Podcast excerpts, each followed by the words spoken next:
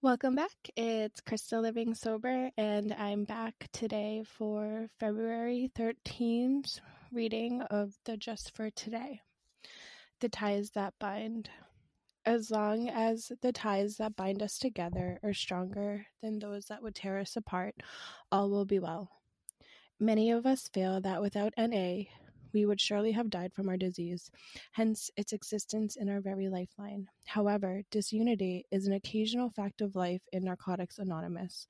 We must learn to respond in a constructive way to the destructive influences that sometimes arise in our fellowships.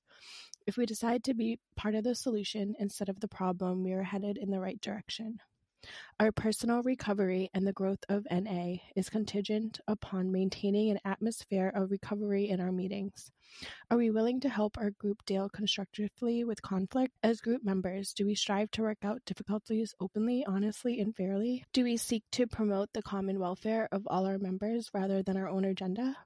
And as trusted servants, do we take into consideration the effects our actions might have on newcomers? Service can bring out the both the best and the worst in us, but it is often through service that we begin to get in touch with some of our more pressing defects of character. Do we shrink from service commitments rather than face what we might find out about ourselves? If we bear in mind the strength of all the ties that bind us together, our recovery from active addiction, all will be well. So just for today, I will strive to be of service to our fellowship.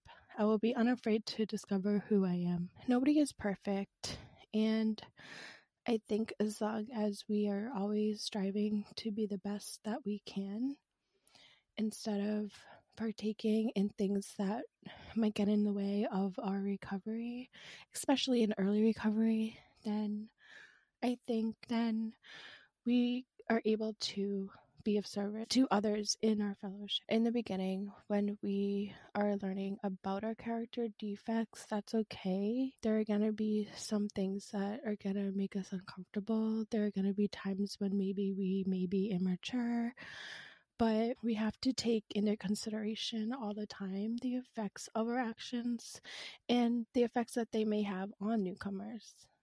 And I think it's very important to be constructive, to, you know, face what you are going through in a mature manner. Just be of service. Be the role model that you would want in your recovery and guide by example. Guide each other the best that you can. And it's always going to be progress, not perfection. So just for today, strive to be of service to others.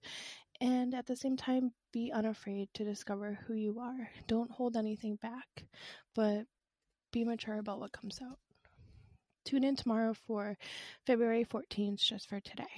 Have a great day, everybody.